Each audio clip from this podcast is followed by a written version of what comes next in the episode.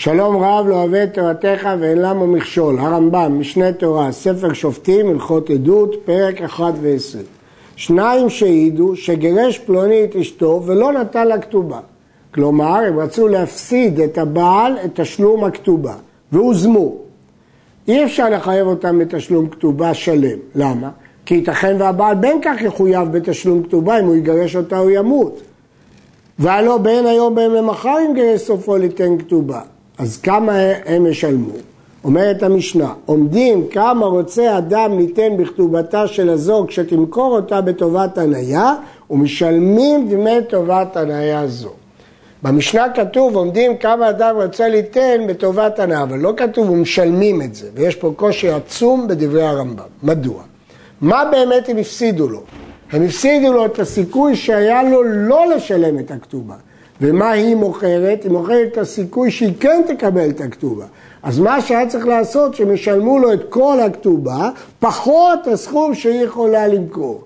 או שהם ישלמו כמה שהוא יכול למכור, ולזה קוראים זכות ספקו. אבל ודאי שהם לא ישלמו את מה שהיא יכולה למכור, שזה זכות ספקה, אלא את כל הכתובה, פחות זכות ספקה.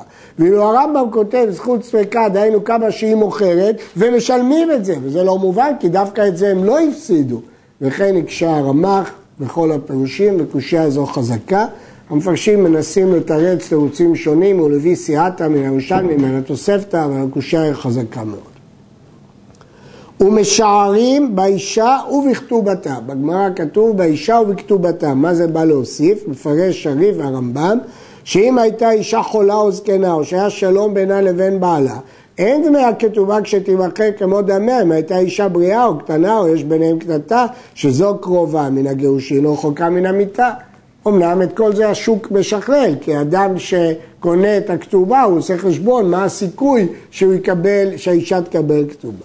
וכן, אין טובת הניה של הכתובה המרובה כפי טובת הניה של כתובה מועטת, שאם הייתה כתובת האלף, והרי נמכרת בטובת הניה במאה, אם הייתה מאה, אינה נמכרת בעשרה, אלא בפחות. אדם לא מוכן לקנות סיכון של סכום נמוך. סיכון של אלף הוא מוכן לשלם מאה, אבל בסיכון של מאה הוא לא מוכן לשלם עשר. ודברים אלו כפי מה שישארו הדיינים. העידו על זה שהוא חייב לפנוני אלף זוז על מנת ניתן מכאן ועד שלושים יום. והלווה אומר, נכון, אני התחייבתי לו אלף זוז, אבל עד חמש שנים.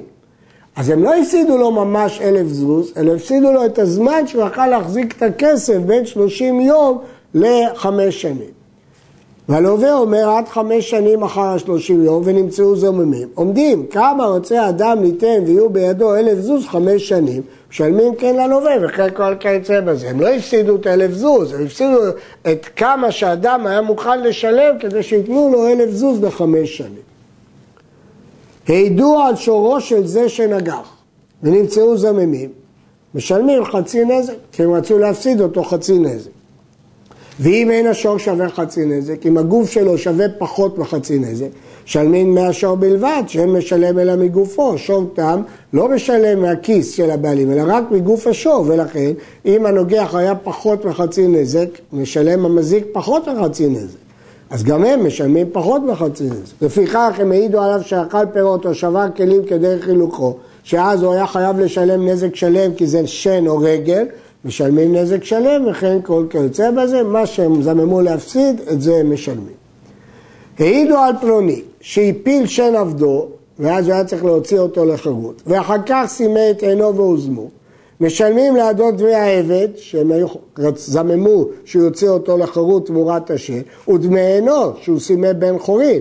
אז גם דמי עבד, גם דמי העבד. אבל, מקרה אחר, העידו שסימא את עינו ואחר כך הפיל את שינו. כלומר, הוא היה יוצא לחירות תמורת העין, ואחר כך היה צריך לקבל כסף על השן, והוזמו. נמצא הדבר ההפך, כשאדון הפיל שנו ואחר כך סימנו, כלומר, התברר שזה נכון, אבל הפוך, קודם הוא הפיל את שנו ואחר כך סימנו. אז את דמי העבד הם לא צריכים לשלם, כי ובין כך הוא היה צריך לשחרר אותו. אבל כשהוא היה צריך לשחרר אותו תמורת השן, הוא היה צריך לשלם את העין. ופה הם, הם אמרו שהוא סימא את עינו ואחר כך הפיל את שלו. משלמים מאין לעבד וכן כל כיוצא בזה, כי לפי האמת האדון היה צריך לשחרר אותו על השן ולשלם לו על העין כי הוא סימה בן חורין ולפי עדותם זה היה ההפך אז הם הפסידו לעבד את דמי העין לכן משלמים לעבד את דמי העין וכן כל כיוצא בזה. היעדר כינוי וסתירה שהוזלו. הם העידו שבעל קינא לאשתו שלא תסתר עם איש פלוני, והם העידו שהיא נסתרה איתו. כלומר, הם בעצם גרמו לאסור אותה על בעלה עד שתשתה מהמים המרים. והוזמו, לוקים, כי אין לנו לעשות כאשר זמם, הם לוקים. בא עד אחד והעיד שזינת אחר הכינוי והסתירה, ונמצא אותו העד זומם, משלם כתובתה. למה? כי הוא גרם להפסיד לה את כתובתה, ולכן אה, הוא משלם. היו שניים, הם עדי הכינוי והסתירה והטומאה, ונמצאו זוממים, אז הם העידו שהיא זינתה, משלמים כנגד הכתובה ואין לוקים. כי למה, למה משלמים? כי הם הפסידו כתובה. למה לא לוקים? כי כל המשלם אינו לוקה. כדי לשעתו, אישה אחת על ולא שתי רשות. ולמה לא יהרגו? והרי העידו בכתובה וזממו להרוג אותה, אשת איש שזינתה, לפי שלא יתרו בה. אז בין כך לא היו הורגים אותה, ולכן הם רק אה, משלמים ולא לוקים. שניים שהעידו על זה שגנב וטבח ומכר והוזמו, משלמים לו את הכל, כי הוא היה צריך לשלם תשלומי ארבעה וחמישה. העידו שניים שגנב, והעידו שניים אחרים שטבח ומכר, והוזמו אלו ואלו. הרי הראשונים משלמים לו תשלומי כפל, כי הם רק העידו שהוא גנב. ואחרונים משלמים תשלומי שניים או שלושה, כי בעצם הם חייבו אותו ארבעה וחמישה, אבל כפל כבר הראשונים שילמו, אז הם משלמים רק שניים או שלושה. הוזמו האחרונים בלבד. רק האחרונים הוזמו והראשונים לא, אז כפל הוא חייב, הרי הגנב משלם תשלומי כפל, והעדים האחרונים משלמים לגנב תשלומי ארבעה וחמישה. יש גרסה אחרת, משלמים שניים או שלושה. מה פתאום שישלמו ארבעה וחמישה? הרי הוא גנב, הם רק העידו שהוא טבח או מכר. העדות של הגניבה התבררה כנכונה. נמצא אחד מן האחרונים, זה אומר, בטלה עדות שנייה, התברר שהוא גנב ולא טבח ומכר. נמצא אחד מן הראשונים, זה אומר, בטלה כל העדות, שאם אין גניבה, אין הטביחה וקרירה, מחייבת אותו לשלם כלום, אז אם בטלו על ידי גניבה, אין משמעות לטביחה ולמכירה. שניים שהעידו שאכל זה שדה זו שלוש שנים ונמצאו זממים, אז הם היו מפסידים לו את השדה, כי אם העידו שהוא אכל שלוש שנים, יש לו חזקת שלוש שנים, הוא מוציא ממערקמה בלי שטר, והם הפסידו את המערקה מהשדה, משלמים לבעל השדה דמי שדה, הם זממו להפסיד לו שדה. העידו שניים שאכלה שנה ראשונה, ושניים שאכלה שנה שנייה, ושניים שאכלה שנה שלישית והוזמו כולם. אז כאן שלושתם ביחד יצרו את החזקה, משלשים ביניהם. אז שלושתם זממו ביחד להפסיד לו את השדה. שאף על פי שעדות החזקה שלוש עדויות, הרי הם כעדות אחת להזמה, זאת משנה במסכת בבא בתרא, פרק חזקת הבתים, כיוון ששלושתם ביחד זממו להפסיד לו את השדה, ולכן דמי השדה כל אחד ישלם שליש לבעל השדה. הם לא יכולים להגיד, אנחנו רק העדנו על שנה, כי ביחד זה מצטרף לשלוש שנים. לפיכך, שלושה אחים ואחד מצטרף עם כל אחד ואחד מהם, והעידו בשנה שנה, הרי אלו שלוש עדויות. למרות שהם שלושה אחים, כי רואים כל שנה כעדות נפרדת, ותתקיים בהם החזקה, והם כעדות אחת להזמה.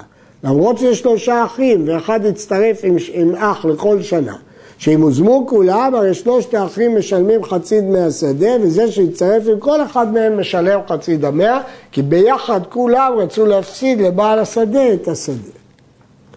שלוש קטעי עדים, שנתקיים בעדותם ששור זה מועד. הם העידו שהוא נגח שלוש פעמים, כמובן כל כת על נגיחה אחת. ונמצאת כת ראשונה ושנייה זוממים, כולם פטורים, כי בלי הכת הראשונה והשנייה, השור הזה לא, לא, לא זממו את העדות של המועד, ולכן הם פטורים. ולמה לא נחייב אותם חצי נזק? זה כי הם מכירים את בעל השור ולא מכירים את השור. נמצאו שלושתם זוממות, אבל אם כולם זממו, כולם חייבים לשלם חצי נזק, שאף על פי שהוא תם משלם חצי נזק. מה פירוש? גם בלי עדותם הוא היה צריך לשלם חצי נזק, כי הוא שור תם, אבל בגלל עדותם הם נהיה מועד, אז הם חייבו אותו לשלם חצי נזק נוסף של מועד, אז את החצי נזק של הנוסף מחלקים ביניהם. במה דברים אומרים שהיו כולם רומזים זה את זה, או שבאו רצופים, או שהיו מכירים בעל השור ולא הכירו השור. אבל אם אין שם אחד מאלו, הרי כת ראשונה ושנייה פטורים, שהרי הם אומרים לא באנו לחייבו חצי נזק, לא ידענו שתבוא כת אחרת יעשה מועד.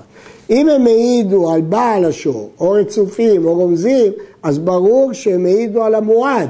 ואם העידו על המועד, הם צריכים לשלם נזק שלם. אבל אם לא העידו, יכולים להגיד, אנחנו בכלל לא ידענו שיש עוד שתי כיתות, באנו להעיד רק על חצי נזק, ולא באנו להעיד על זה שזה שור מועד.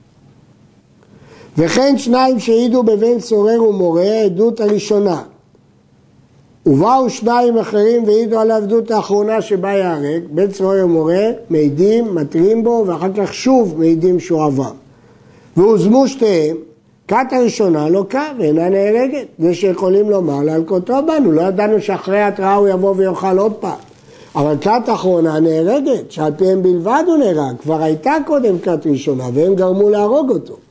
הייתה הכת האחרונה ארבעה, שניים אומרים בפנינו גנב, שניים אומרים בפנינו אכל והוזמו, כולם נהרגים, למרות שצריך גם שיגנוב וגם שיאכל, אבל הם מצטרפים, כמו שאמרנו לגבי שלוש שנים ולגבי שור מועד. העידו שניים שגנב זה נפש מישראל ומחרו, והוזמו, הרי אלו נחנקים, כי הגונב ומוכר דינו בחנק, הם זממו חנק. העידו שניים שגנבו, והעידו שניים אחרים שמחרו. בין שהוזמו על ידי גניבה, בין שהוזמו על ידי מכירה, כל כת מהם שהוזמה נהרגת, שהגניבה היא תחילת חיובו של זה מיתה. יש פה חידוש. הייתי יכול להגיד שהשניים האחרים רק העידו על הגניבה. לא. כיוון שיש שניים על הגניבה והשניים על המכירה, אנחנו רואים אותם כיחידה אחת והגניבה היא תחילת מכירה וגם הם חייבים מיתה, זה חידוש. העידו שניים שמכרו לזה הישראלי והוזמו. ולא היו שם עדים שגנבו, רק עדי מכירה, בלי עדי גניבה. הרי אלו פטורים, שאפילו לא הוזמו לא היה זה נהרג, ושיכול לומר, עבדי מכרתי, תוכיחו לי שגנבתי אותו. באו עדי גניבה אחר שהוזמו עדי מכירה, אפילו ראינו אותם רומזים זה את זה, אין נהרגים, כי כבר הוזמו עדי המכירה, אין משמעות עכשיו שבאו עדי גניבה. מוציא שם רע על אשתו, שהביא עדים שזינתה כשהיא ארוסה, והביא אב עדים והזימו, הרי עדי הבעל נהרגים, כי הם רצו להרוג אותה, ולכן הם נהרגים, כי הם זוממים. חזר והביא הבעל עדים והזים את עדי האב. הרי עדי האב נהרגים כי הם רצו להרוג את העדים הראשונים של הבעל, ומשלמים ממון לבעל, כי רצו להפסיד לו כתובה. נהרגים מפני עדי הבעל שנגמר דינם להריגה בעדותם. ומשלמים קנס מפני שנגמר דין הבעל לשלם קנס בעדותם, לא רק כתובה, הם חייבו אותו קנס שמוציא שם רע, מעט כסף הוא צריך לשלם. נמצאו נפשות לזה וממון לזה. כלומר, כאשר המוציא שם רע עצמו, הזימו אותו, אז נהרגים ידי הבעל, אבל לא משלם ממון, כי כדי רשעתו, אישה אחת. אבל כאן במקרה השני זה לא, זה לא שתי רשיות, כי זה חיוב לאחד וזה חיוב לשני. חיוב המיתה בגלל שהם זמו להרוג את העדים, חיוב הקנס בגלל שהם זמו לחייב את הבעל, אז יכולים לחייב אותם את שני הדברים. וכן שניים שהעידו על זה שבעל נערה ומרסה והוזמו נהרגים והם משלמים קנס. למה? כיוון שכדי רשעתו, רשעה אחת מחייבו ולא שתי רשיות. בעל ביתו של פלוני והוזמו נהרגים ומשלמים הקנס לאביה. למה? מפני שזה שני אנשים שונים. הם נהרגים בגלל בעילת הבת ומשלמים את הקנס בגלל האבא. יש גרסה, משלמים לנטען. פלוני רבה השור והוזמו משכלים ואין משלמים, רשעה אחת ולא שתי רשויות. שורו של פלוני נסכלים ומשלמים מהשור לבעל השור, כי זה שתי חיובים שונים, זה לאחד וזה לאחר, וכן כל כיוצא בזה, כל פעם שאפשר להפריד את החיובים, משלמים את שניהם. עד כאן.